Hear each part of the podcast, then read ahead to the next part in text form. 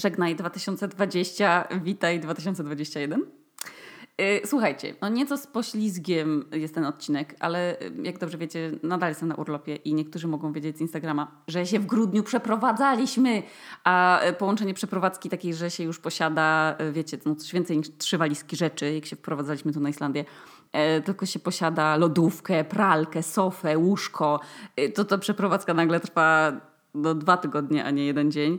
E, I, się, I w ogóle przynosi masę stresów i, i, jeszcze gorszego wymęczenia niż zazwyczaj. A przeprowadzka taka, że się ma jeszcze swoją tą i pralkę, i lodówkę, i sofę, i komodę, i jeszcze trzymiesięczne dziecko. To już jest w ogóle, to, to już jest kurwa, powinni wydawać dyplomy z logistyki osobom, które to przeżyły. E, bo skorelowanie ze sobą transportu, tego pakowania, karmienia, przewijania, noszenia, no kochani, to była wyższa szkoła jazdy, e, podczas której zgubiłam swój pierścionek zaręczynowy i ten, który dostałam od rodziców na osiemnastkę. Mam nadzieję, że on gdzieś jest i, i pewnie go znajdę po, za jakiś czas. Ale no, to była wyższa szkoła jazdy i, i dziś dopiero, wiecie, którego stycznia, nie wiem, 12, jestem w stanie powiedzieć, że jesteśmy już przeprowadzeni, a ja mogę zasiąść i nagrać mój tradycyjny odcinek kończący rok, w którym to podsumowuję wszystkie gówna i wszystkie złote monety, które mi los, albo dla niektórych może Bóg, postawił na mojej drodze. I ja już się tak na początku roku w ogóle zaczęły się pojawiać, nie wiem czy, czy widzieliście, czy trafiliście, e, e, memy o 2021. Że na przykład jest taka ogromna fala tsunami, przed nią jest człowiek na materacyku i ta fala to jest 2020, a za tą falą jest jeszcze większa fala i to jest 2021. I ja słuchajcie, nie wiem, czy ja mogę się z tego śmiać? Bo nie mogę przecież narzekać na swój poprzedni rok, bo to było jakieś w ogóle zacięcie się yy, tej, tej, tej symulacji, w której my żyjemy, bo mi się przydarzyło naprawdę kilka świetnych rzeczy. I styczeń się oczywiście zaczął taki se. Nie wiem, czy już mówiłam o tym, ale, ale na Islandii styczeń to trwa jakieś trzy miesiące, bo niestety nie widać w ogóle upływu czasu. Dzień się wydłuża jakoś niezauważalnie w ogóle i, i ciężko w sumie wywnioskować, czy bliżej, czy dalej do wiosny. Ale w styczniu zeszłego roku wprowadziliśmy się do Seltjar Madness. I to było, co to było w ogóle za piękne mieszkanko? Y, malutkie takie gniazdko, bardzo przytulne otoczony dookoła oceanem, co było i plusem, i minusem. Minusem głównie podczas sztormów. Y, ptakami, wiecie, cichymi sąsiadami, którzy byli głównie emerytami, y, domem starców, też takim bardzo luksusowym. Y, I to mieszkanko było wynajmowane od świetnego właściciela, który to w ogóle wyglądał jak Clint Eastwood. I on nawet jak kosił trawę, to był w koszuli takiej, wiecie, takiej casualowej, nie takiej eleganckiej, tylko tak sobie, no taki był elegancik na co dzień. I w styczniu w ogóle jeszcze nic nie było wiadomo z pandemią. Jak, jakoś wszyscy myśleli, że to w ogóle zostanie tam w Azji, y, wszyscy ignorowali te doniesienia. No i muszę powiedzieć, że, że sama bardzo bagatelizowałam te wszystkie zalecenia jeszcze wtedy. Y, I się tak, no na maksa się śmiałam z tych ludzi w samolocie. Na przykład jak leciałam w styczniu do Polski i ci ludzie z Islandii, gdzie było w ogóle zero zakażeń, oni z Islandii lecieli ubrani w maskach. I sobie myślałam, co za drama queens w ogóle z tych ludzi. E, oczywiście później mina mi zeszła jak to było w roku Zozo tak zwanym. I w styczniu dowiedziałam się, że jestem w ciąży. I czy ja w ogóle w końcu opowiadałam, jak się o tym dowiedziałam? Nie wiem, czy to opowiadałam, ale to było na maksa śmieszne, więc opowiem to jeszcze raz. I bo jakoś tak, nie wiem, wydaje mi się, że to jest istotne, jeżeli tego nie opowiadam, a nie mam czasu sprawdzić, czy opowiadałam. No więc w każdym razie strasznie, strasznie chciałam się spać. I ciągle byłam głodna, ale tak głodna i, i tak zmęczona nie byłam nigdy w życiu. I jakoś tak coś mnie tknęło, że, że to, a może się udało w sumie z tą ciążą. I pamiętam, że w dzień robienia testu był zajebisty sztorm, kosze na śmieci i trampoliny w ogóle latały po osiedlu. A ja sobie siedziałam przed YouTube'em i zdałam sobie sprawę z tego, to są takie, słuchajcie, ataku paniki, że już cztery dni nie wychodziłam z domu. I taka, taka mnie wzięła panika, że w ogóle przez cztery dni oddycham tym samym powietrzem w mieszkaniu. Yy, I poczułam, że natychmiast muszę wyjść. I następnego dnia miałam lecieć do Polski nagrywać dziewczyny z sąsiedztwa. A że Nimira poprosiła mnie, żebym jej przywiozła chrupki na mleko yy, Cheerios o smaku yy, peanut butter, masła orzechowego, to się ubrałam i w ten największy sztorm pojechałam autobusem w ciemną noc do sklepu i, i, I w tym sklepie w ogóle się czułam jak w Disneylandzie, bo nagle zaczęłam mieć ochotę w ogóle na wszystko. I byłam taka podniecona, bo było tyle takich soczystych rzeczy i chrupiących, i tam jakichś kwaśnych, i na wszystko kurwa miałam ochotę. I mam zdjęcie mojego koszyka zakupowego z tamtego dnia. E, jest tam na przykład ser, e, taki brunost, taki karmelowy norweski ser e, dla, dla mojej przyjaciółki Koki, kwaśne żelki, Cheeriosy, właśnie peanut butter, kombucha, w ogóle nie wiem czemu, bo ja wcale nie lubię kombuczy, ale chyba chciałam coś zimnego i gazowanego, chipsy, jakaś tam sałata lodowa. bo, bo coś zielonego mi się spodobało w niej. Yy, I wegańska pizza mrożonka. O, obrzydliwa, po prostu sucha jak, jak pięty, trola, no okropna po prostu. I dwa testy ciążowe. jakoś tak, w sumie to nie sądziłam, że jestem w tej ciąży, więc wzięłam takie, nie te wiecie, drogie fancy, takie amerykańskie, y, co tam pokazują elektronicznie wynik, tylko takie obrzydliwe, dwa najtańsze y, z okropnym designem. Po prostu najtańsze jakie były, no różowe testy. I poszłam do, do, do, do kasy. I była taka śmieszna pani muzułmanka. I kasowała mi te zakupy i tak wiecie, widziałam tylko oczy jej. I kasowała, i kasowała, i kasuje. I patrzy, podjeżdżają te testy ciążowe. I tak podniosła z tych dziwnych zakupów moich całych wzrok na mnie. I się tak uśmiechnęła, skasowała do końca. I bez kitu ja już chyba wtedy z jej oczu odczytałam wynik tego testu. To były te dwie kreski. No i reszta już jest historią. No, te 20 minut później już się tam cieszyliśmy z, z, z tego wyniku. Yy, powiedziałam, że to dziewczynka oczywiście, bo już tak czułam i że się nazywa Helena i, i, i tak się okazało, że wszystko już wiedziałam wtedy, no, tego wieczora. No i, i jak już mówiłam w podcaście też u y, Justyny Szycnagłowskiej, który się nazywa Matka też Człowiek, E, że jak się dowiadujesz, że jesteś w ciąży, to nagle nad głową ci się pojawia taki ten timer jak z meczu, który tak z sekundy do sekundy się kurczy ten czas, nie ten zegar, tylko ten czas. I on odlicza te minuty i już z tej minuty na minutę jest coraz mniej czasu bez dziecka.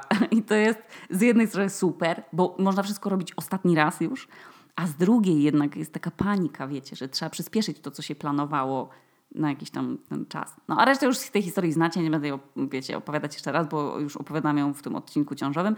I ten sam czas, ten czas ciąży się zbiegł z tym skurwysyństwem symulacji, w której żyjemy, a było to, słuchajcie, kupno zepsutego samochodu. I to była kupa zeszłego roku, takie gówno, o której opowiem, żeby pocieszyć tych wszystkich ludzi, którzy mieli takiego samego pecha życiowego, samochodowego jak my, i że, że im się też to może przydarzyło.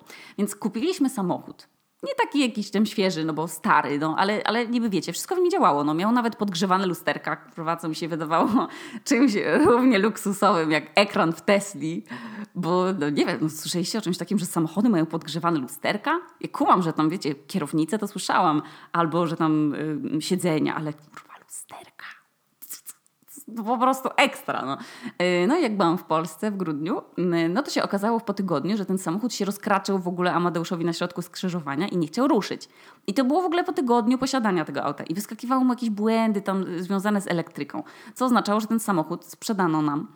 Hmm, proszę może tu o wrażliwszych o zatkanie uszu, że ten samochód sprzedano nam już zjebany, no. I co by zrobiła normalna osoba? Normalna osoba by powiedziała tym ludziom, którzy sprzedali ten bubel, że ej, oszukaliście nas, on jest zepsuty. I wy wiedzieliście o tym, że on jest zepsuty. I mechanik nie wykrył tych błędów w elektryce, tam było coś do robienia, to zrobił, ale elektryki nie sprawdził, no. I normalna osoba by powiedziała, witam, yy, tutaj zjebany jest ten samochód, chcę oddać auto. A co ja powiedziałam? Nie, to jest niemożliwe, że ktoś nam chcia, nas chciał oszukać. I uznałam, że to auto naprawimy my, nie? A ci ludzie na pewno nie wiedzieli, że on jest zepsuty. No i się po czasie okazało, że jednak musieli wiedzieć, no bo już on wcześniej był robiony. No ale ja i moje najwiniactwo oczywiście odpuściliśmy, nie? I, I to był pierwszy błąd 2020 roku. Ta moja naiwność. Nie, nie, w ogóle nie, nie chcę myśleć, ile my włożyliśmy w ten samochód. Nie, nie, chcę, nie chcę w ogóle myśleć, jak bardzo nie było warto, że sprowadzaliśmy w pandemii jakąś część do niego z Kanady. Nie, nie chcę w ogóle o tym myśleć. Bo wiecie, co jest najgorsze? Ja, ja mam sobie tego Janusza, moją jedną z osobowości, który nienawidzi wydawać pieniędzy na takie rzeczy jak samochody, nie wiem, wózki dla dziecka, laptopy, telefony.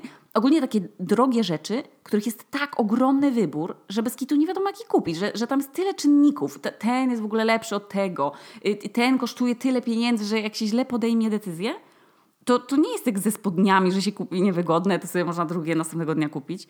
Tylko jak już kupicie zły samochód, to już nie ma siana na drugi. No już po prostu się słowo rzekło, no i już jest kupiony. I tak się właśnie wydarzyło. I to mnie nauczyło, żeby się nie kierować sentymentami i, i sympatiami i czy ktoś uzna, że mu się zrobi przykro, że go oskarżam o oszustwo, tylko po prostu trzeba było iść na policję i tyle.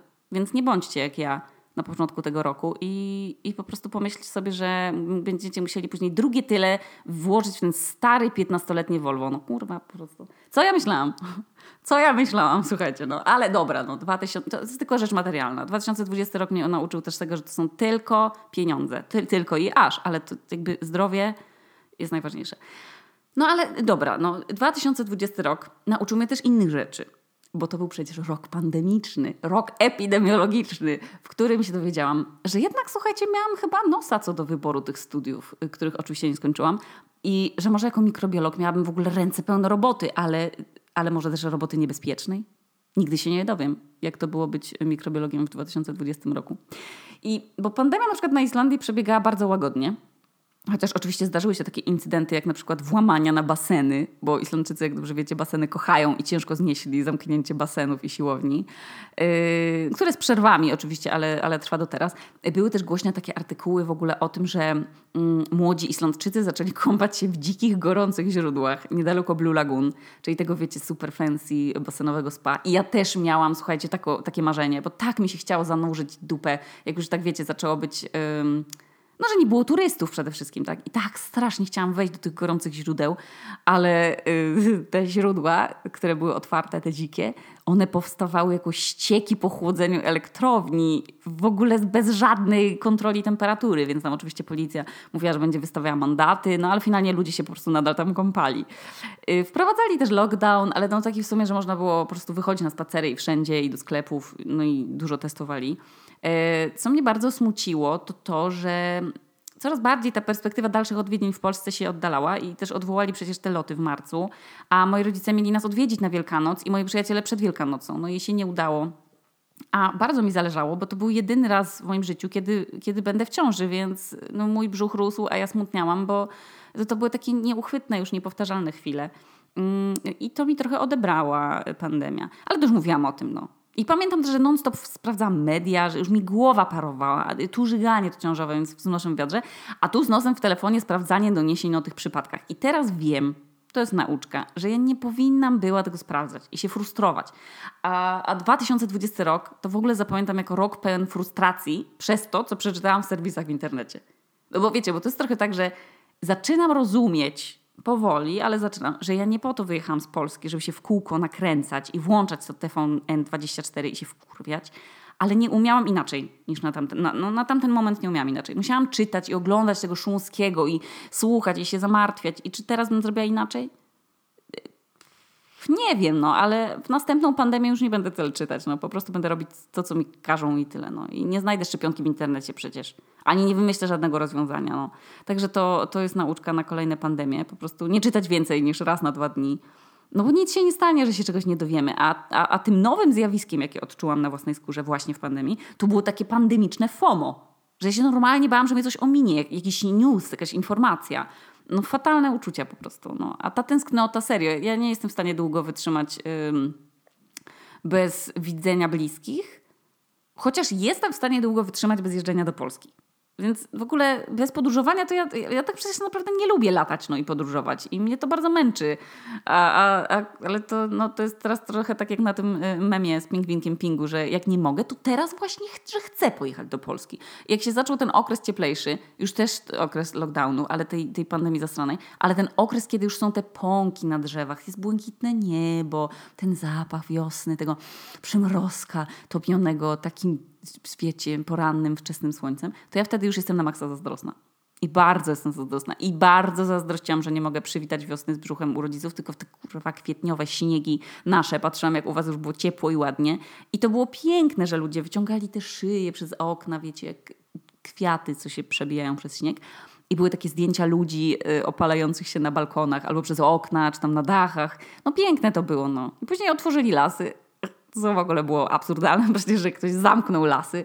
Ludzie na nowo się zakochali y, w spacerach po lesie. Można było coraz więcej, y, mimo że było też coraz więcej przypadków. No ja byłam wtedy bardzo zawiedziona, że ta pandemia się nie kończy. Bo tak mówi, że za trzy miesiące i tam będzie spoko. I byłam zła i te hormony mną rzucały. Ten 2020 się tak zaczął do dupy.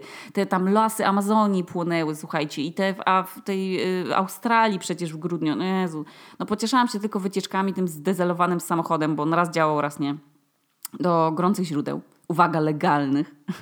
Po opustoszałej Islandii. No bo to był to akurat plus pandemii, że Islandia zdążyła odpocząć. Natura zdążyła odetchnąć się, odbić. Przedepty się zdążyły odrosnąć na nowo trawą, bo no, myślę, że to Islandii akurat było potrzebne. Mm, no na pewno nie był potrzebny Islandii kryzys, który mamy i to, że nie ma pracy. No to to nie było potrzebne. Ale dostrzegając pewne plusy, może to, może to dla natury to było, to było dobre. Ten czas był w ogóle tak dziwny, że w sumie każdy ktoś odkrył, że coś umie. Jeśli nie pracować z domu, to może organizować sobie czas rodzinny, tak jakby, żeby, wiecie, nie oszaleć. Niektórzy się wkręcili w, jakieś pieczenie chlebów, w robienie makatek, jeszcze tam inni zaczęli, nie wiem, rysować i, i kurde, to był taki czas, że, że na, nagle trzeba było sobie znaleźć jakieś zajęcie i w większości serio ludzie to robili, no. Ja nawet chyba z dwa razy, słuchajcie, robiłam jogę online. Naprawdę. I niektórzy postanowili też się przeprowadzić Inni znaleźli czas na, na jakieś tam nowe biznesy swoje, które teraz przed drugim lockdownem otworzyli. I ten czas był dobry dla części z nas, którzy na przykład nienawidzili chodzić na swoją uczelnię, albo do szkoły, albo do pracy, a później się nagle y, okazało, że można to wszystko robić ze spokojnego domu i, i, i to nam dało większą swobodę i skupienie. No nie wiem, no wszystko się okazało, że można, yy, nie wiem, robić bardziej dostępnie, no, że jakieś konferencje i, i tego typu rzeczy, no kina robiły transmisje online przecież, jakieś webinary, konferencje, to wszystko było w rozkwicie. Y, I, I okazało się, że jest wiele rzeczy, które da się załatwić mailem po prostu. Nie trzeba nigdzie jechać z żadnymi dokumentami. To było ekstra. No ale dobra, co odkryłam w tym roku najważniejszego? Bo dużo nad tym myślałam. I mianowicie doszłam do wniosku, że tak jak zawsze mówiłam, że ja nie umiem czegoś zrobić. Ja sobie nie dam z czymś rady, że ja nie potrafię tam zadzwonić, coś załatwić, że ja, ja nie wiem jak. To okazało się, że jednak dawałam radę to zrobić. Tada! Ale oknieska odkrycie. Wow! Mówca motywacyjny nagle. Patrzcie, już urodziła dziecko, już mówi, że jeśli bardzo czegoś tam pragniesz, to nawet niebo nie jest za wysoko. Słuchajcie, no, no już tłumaczę. Więc jakoś po porodzie miałam pandemiczną terapię z TEDem i powiedziałam mu, słuchaj, no wszystko jest świetnie. W ogóle czuję się świetnie, ale mam taki ciągły lęk, że ja nie wiem kurwa co robić. Że skąd ja mam wiedzieć, co ja mam robić, jak Helena płacze? Ja, ja próbuję coś, co nie działa, próbuję czegoś innego, też nie działa. Skąd ja mam wiedzieć, jak być matką? W ogóle, no, ja nie wiem, no czytam i się dokształcam, tam słucham, ale jakby, no, ja nie wiem, co robić przecież. Wszyscy wychodzą z domu i muszę na przykład zostać sama z dzieckiem, to ja nigdy tego nie robiłam przecież.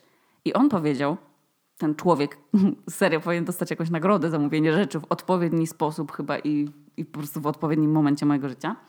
Więc mój terapeuta on odpowiedział, że nie wiem, czy ty pamiętasz, ale jakoś ze trzy miesiące temu mówiłaś mi, Ted, ale jak ja urodzę Helenę? Przecież ja w ogóle nie, nigdy nie rodziłam. Ja nie umiem tego robić. Co ja mam robić, jak ja poczuję, że to jest już? I ja jakoś, słuchajcie, dałam radę, no. Więc chyba tak jest po prostu ze wszystkim. Całe macierzyństwo w taki się sposób odbywa, no. Co ja mam zrobić, jak dziecko zrobi kupę w majtki? No nie wiem tego, ale coś będę musiała zrobić.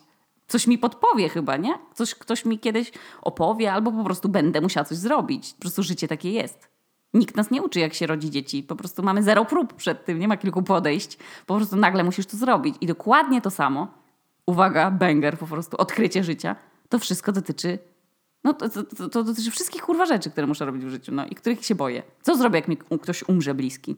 Co się wtedy robi? Gdzie, się, gdzie tego się uczą? No, co się robi, jak dziecko ma w nocy za wysoką gorączkę? No? A co, a jak ktoś ważny dla nas na przykład zaginie? A jak się kupuje mieszkanie? Skąd ja mam to wiedzieć? I zawsze pamiętacie, już, już kiedyś na początku podcastów też zadawałam te pytania, że nie uczy się nas tego. Ale w tamtym momencie, wtedy na tej terapii online, zdałam sobie sprawę z tego, że faktycznie jest tak, jak on mówił. No że skoro dałam radę urodzić Helenę, nie mając wcześniej podejść testowych, ani jakichś tam prób scenicznych, ale jakoś czułam, co powinnam robić, że jakoś, no trochę biologia to za mnie zrobiła, a trochę po prostu musiałam to zrobić. Już nie było odwrotu, no nie wepchnę z powrotem dziecka do brzucha, e, jak się chce urodzić, no to, to z innymi rzeczami w życiu chyba też tak trzeba robić, no. I, I nie mogę zakładać, że nie umiem czegoś zrobić, tylko zakładać, że po prostu to przyjdzie samo, jak trzeba będzie to zrobić. Pamiętam ten moment, jak rodziłam Helenę i wołam do, do Amadeusza niecenzuralne rzeczy i położnego pytała po angielsku What is she saying? I on powiedział Nothing, nothing. A jak krzyczałam tak niecenzuralne rzeczy i że nie dam rady między słowami, że ja się boję, że ja nie będę przeć, bo ja nie wiem jak. I dokładnie tak jak powiedział Ted. Skoro zrobiłam coś takiego, nie mając prób i mając tylko jedno podejście, i mi się udało, to znaczy, że nie muszę się bać innych rzeczy, do których też nie mam więcej podejść niż jedno, no bo już trudniejszej rzeczy raczej nie będę musiała robić, yy, wiecie, takiej emocjonalnej, nie? To jest tak, jak się trochę boję mojego spotkania autorskiego. Przecież w 2020 roku wydałam książkę i czekają mnie spotkania autorskie, składanie podpisów czytelnikom. To jest ogromna rzecz i w ogóle już cała jestem spięta, jak myślę o tym i spocona. A to przecież, przecież skoro ktoś tam przyjdzie, to nie po to, żeby na mnie napluć, tylko z przyjemności jakby spotkania mnie i uściśnięcia mi ręki, tak? Trochę tak teraz mam, że dopiero teraz zrozumiałam to, co, lubi, co, co ci ludzie wszyscy mówili w zdaniu, że tam bierz jeden dzień naraz. To trochę jak w depresji, tak? Że nie powinno się wobec siebie wymagać za dużo. Po prostu trzeba brać jeden dzień naraz i nie myśleć długodystansowo, tylko trochę uznać tę metodę za taką metodę przetrwania. Jeden dzień naraz. I to dokładnie pozwala nam wszystkim przetrwać na przykład takie lata jak 2020. I tak jest cały czas od września. I tak samo było z wydaniem książki. Też myślałam, że nie wiem, co robić i w ogóle, w ogóle nie widziałam końca. W sensie tutaj akurat bardzo dużo zawdzięczam Niemirze i zawdzięczam y, Gracji, która zaprojektowała książkę i zawdzięczam, y, wiecie, y, też Weronice, która to robia, robiła, no, korektę i redaktorce zawdzięczam. Więc te wszystkie rzeczy to jest istotne, że, że ci ludzie mi pomogli. Ale ja no, też wiedziałam, myślałam, że nie wiem, co, jak to się robi i to w ogóle nie, nie było widać końca, bo to taka bardzo ciężko policzalna była rzecz do zrobienia. I od tego czasu, w sensie od, od tej terapii, mam takie myślenie, że po prostu muszę rozwiązywać problemy na dwa sposoby. No. Pierwszy to cokolwiek działa, czyli po prostu rób cokolwiek działa. Jeśli jest pandemia, a wszyscy nagle zaczynają piec chleby albo nie wiem, renowować meble, czy tam pisać książki, jakie ja a ty chcesz spać, to śpi. No, nie, nie trzeba w pandemicznych czasach poświęcać całej energii na rozwój i ćwiczenia do szpagatu i nagle, nie wiem, zaczynać gotować albo pracować ponad miarę. Trzeba po prostu ro robić cokolwiek działa, żeby przetrwać. Jeżeli nawet działało spanie, to w ogóle nie ma co sobie wyrzucać tego czasu, no bo no, no, no na Boga, no, mamy całe życie na robienie rzeczy, no. Jeśli ktoś czuje wyrzuty sumienia, że w tym słynnym roku Zozo nie nauczył się stać na głowie, a to się nauczył innych rzeczy, no. Albo się nie nauczył niczego i w ogóle nie ma w tym niczego złego. No. Życie to nie są zawody. Ja kumam, że tak nas wychowali w latach 90., ale życie to nie są zawody. A druga metoda przetrwania to jest tłumaczenie sobie cały czas, że wszystko jest tylko pewnym okresem. To może, może ktoś, niby to jest oczywistość. Ale czy ja kiedyś powiedziałam coś, co nie było oczywiste? No nie, więc może ktoś właśnie teraz potrzebuje to usłyszeć, więc powtórzę, wszystko jest okresem. Wszystko jest okresem, który mija. To jest pocieszające. Kiedyś nie wierzyłam w ogóle w to, że, że przestanę żygać w ciąży, a minęło. Przeprowadzka się ciągnęła od połowy grudnia jak gil po prostu z nosa, aż do połowy stycznia i też przeszła. Lockdown też w którymś momencie się skończył i, i zaczęliśmy wychodzić na powietrze. Więc żeby przeżyć kolejną epidemię kolejnego roku, nie wiem, 2050 czy kiedy, to muszę pamiętać o tych dwóch strategiach. Że to tylko okres i rób cokolwiek działa. I nie czytać newsów, kurwa, cały czas. I w 2020 roku przeżyliśmy też z Amadeuszem i Sanetą, i z mamą Amadeusza nawet, i z Heleną, nasze pierwsze trzęsienie ziemi. Po trzech latach słuchajcie, słuchajcie mieszkania na Islandii i okej, okay, dobra, już, yy, już, już więcej nie chcę. W sensie już zaspokoiłam swoją ciekawość. nie chcę więcej, nie potrzebuję. Nie wiedziałam, słuchajcie, komu najpierw zmienić pieluchę po tym wydarzeniu, bo yy, no nie powiem, no strasznie się spiałam i miałam taki odruch ucieczki i nasze pierwsze trzęsienie ziemi to było takie taki jakby dźwięk, jakby jechała ciężarówka, taki jak mieszkałam kiedyś na Niedziałkowskiego w Olsztynie, to tam były takie dziury w drodze i jak tir jakiś po takich dziurach jechał, no to właśnie tak się niosło, takie żur, żur, to taki szum po prostu, jakby z góry spadały, nie wiem, tony kamieni gdzieś w oddali. Natomiast trzęsienie trzęsieniem, to jest po prostu, to, to, jest, to było, wiecie, takie z bujaniem w prawo i w lewo, jak na takiej oldschoolowej huśtawce. To właśnie nastąpiło w październiku. I na Boga to było straszne. Kilka sekund tego trzęsienia czułam, jakby to było z 10 minut bez kitu. A najgorsze jest to, że się nie ma gdzie ukryć. No, no nie, no nigdzie. No. Uciekniemy na zewnątrz, ale nadal to trzęsienie będzie czuć i będą tym razem po prostu się trzęsły y, latarnie. No. Niby te budynki, które tutaj są budowane, to one są budowane w taki sposób, żeby były wstrząsoodporne.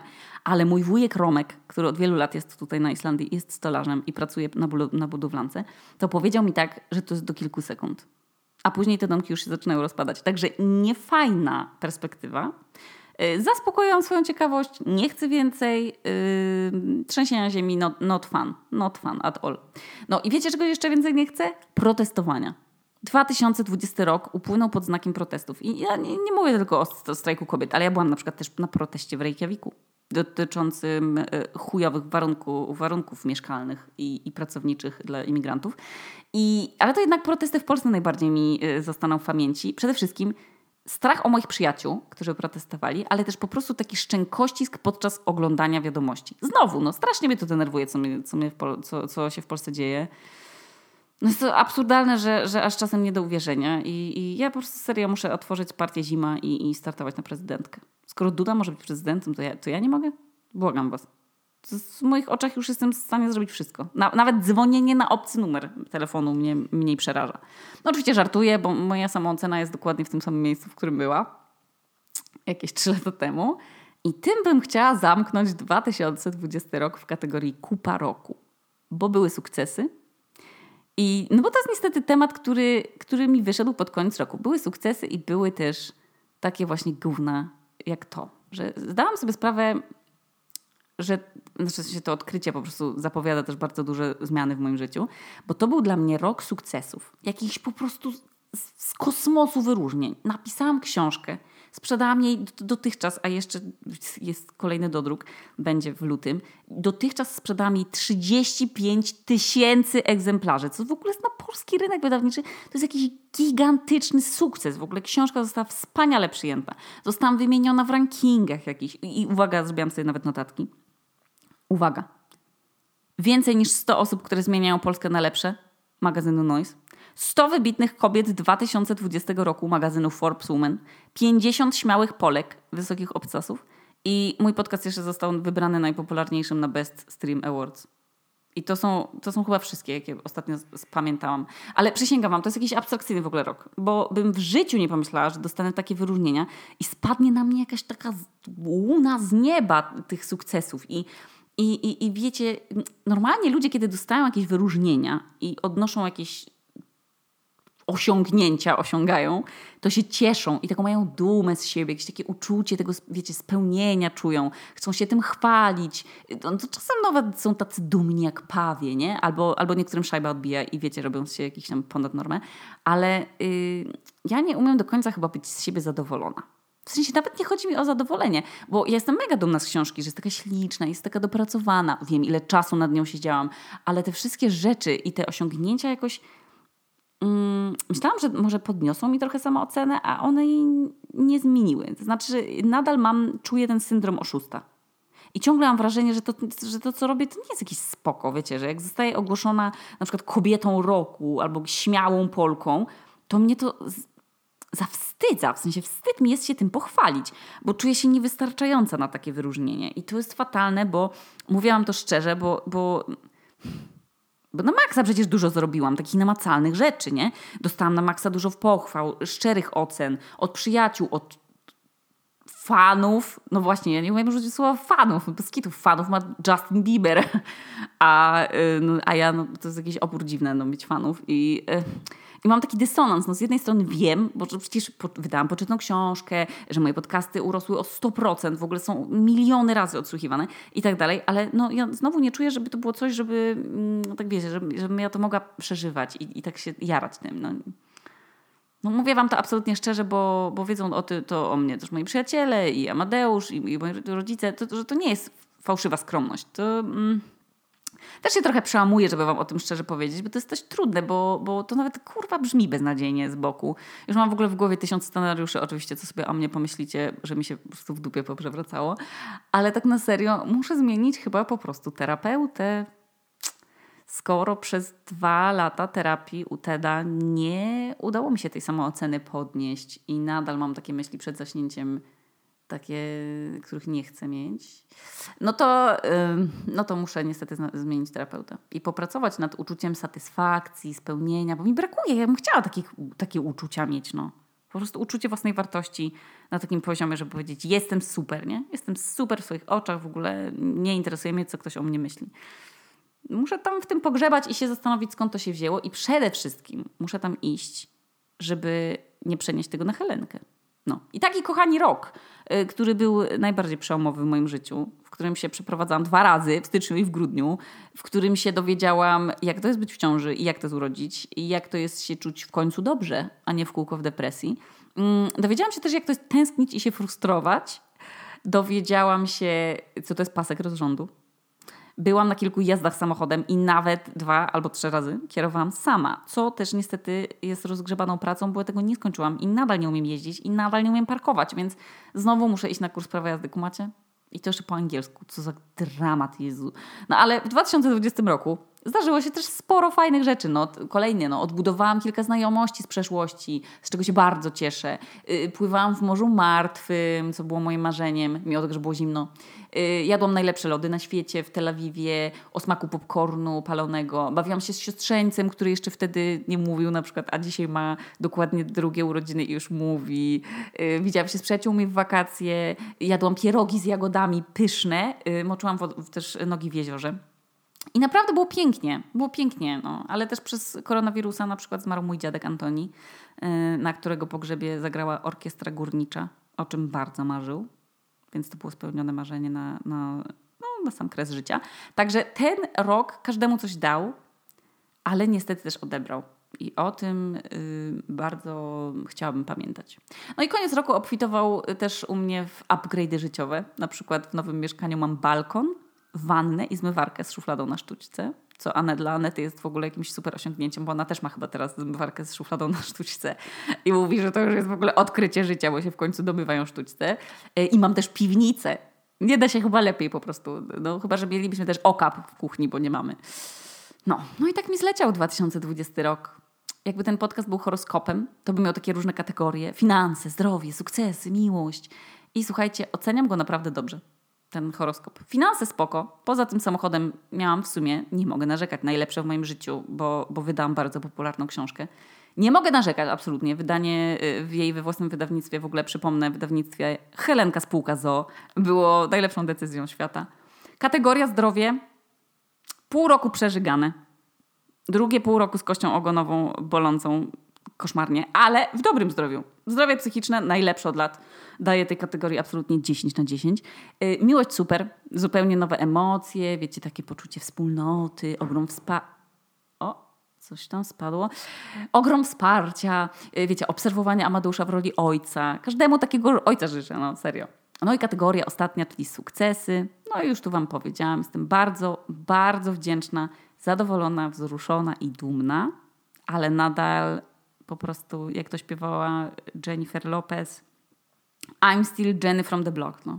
Nadal uważam, że jestem pół człowiekiem, pół. Po prostu mam taką samą ocenę wciąż i nad tym muszę pracować. Ale to może, może nie wiem, to mnie słuchajcie chroni, żeby nie, nie, nie rozwalić całego siana z książki na, nie wiem, jakąś tam Teslę, bo nie, nie, bez kitu, ja, ja w Tesli, dajcie spokój. No. Ale ona sama parkuje przynajmniej, więc może to by było rozwiązanie. Ach, dajcie spokój. Tym odcinkiem powoli wracam do nagrywania, ponieważ była to dla mnie nauczka, w jaki sposób roz sobie dzień, dni tak naprawdę, bo to trwało wiele dni robienie tego odcinka, ale no powoli uczę się jak ogarniać życie i czas i dzielić czas między opiekę nad dzieckiem i opiekę nad sobą i robienie zakupów i sprzątanie mieszkania i robienie odcinków. Także bardzo Wam dziękuję, że nadal czekacie i że jeszcze, że jeszcze nie zapomnieliście o moich podcastach i że i ja nie mam pojęcia serio, za co mnie tak lubicie. No i to jest mój problem 2020 roku. Kiedyś to wyleczę, serio, wyleczę to a już niedługo nowe idiotki w końcu po takiej przerwie. Także trzymajcie kciuki i do usłyszenia. Tu Okuniewska z nad piwniczki w Reykjaviku, a to było podsumowanie 2020 roku.